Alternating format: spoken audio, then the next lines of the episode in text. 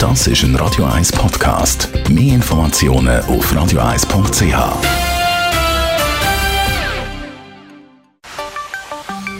Finanzratgeber auf Radio eins wird Ihnen präsentiert von der U B S. Stefan Stotz von der U B S. Wenn man eben ein Haus kaufen will, dann muss man meistens eine Hypothek haben und die muss man amortisieren.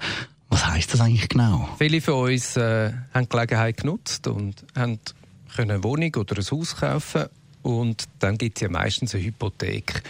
Typischerweise ist es so, dass man, äh, wenn ich als Familie irgendwo mir eine Wohnung kaufe, dass wir etwa achtzig Prozent vom Anschaffungswert finanzieren, so ein bisschen als Faustregel. Und dann unterscheiden wir die erste und die zweite Hypothek. Die erste Hypothek, die geht meistens etwa bis fünfundsechzig oder siebzig Prozent vom Betrag, und die zweite fünfzehn bis zehn Prozent. Dann sagt man dann die zweite Hypothek, und dann kommen noch die zwanzig Prozent Eigenkapital. Und die Idee ist schon, dass man sagt, ja, wir wollen das ja langfristig können tragen, und man setzt sich ja auch ein bisschen in die Schulden über die Zeit, dass man die zweite Hypothek etwa in fünfzehn Jahren in regelmäßigen Tranchen würde zurückzahlen. Und in diesem Zusammenhang hört man dann auch immer wieder direkte Amortisation. Was ist das? Jetzt gibt es zwei Formen von Amortisation. Es gibt einerseits die direkte Amortisation und andererseits die indirekte Amortisation.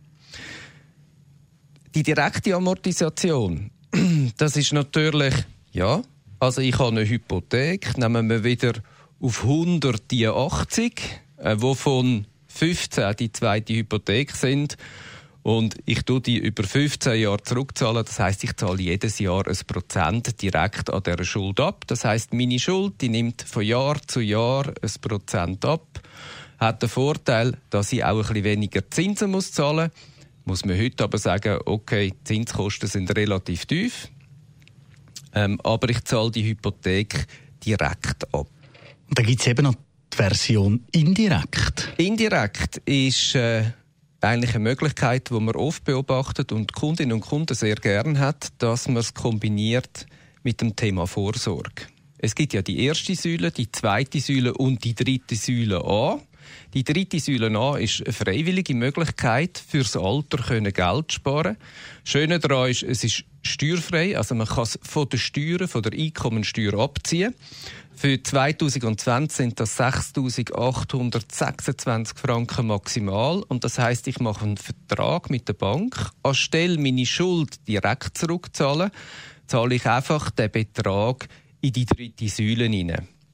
Schöner daran ist, ich kann es an meiner Steuerrechnung abziehen. Und das zweite Schöne ist, ich kann es vor der Pensionierung zum reduzierten Satz nachher eigentlich auslösen. Und wie finde ich heraus, welche von diesen beiden Möglichkeiten für mich besser geeignet ist? Ich glaube, da ist es auch, das ist ganz individuell. Und darum lohnt es sich da ein Gespräch. Ich würde sogar empfehlen, schon bevor Sie kaufen, suchen Sie die Diskussion äh, mit jemandem von der Bank, der Ihnen helfen kann, ein bisschen zu zeigen, wie das so in der Zukunft aussieht. Und da kann man bewusst einen Entscheid machen für direkte oder indirekte Amortisation. Danke vielmals, Stefan Stotz von der U B S.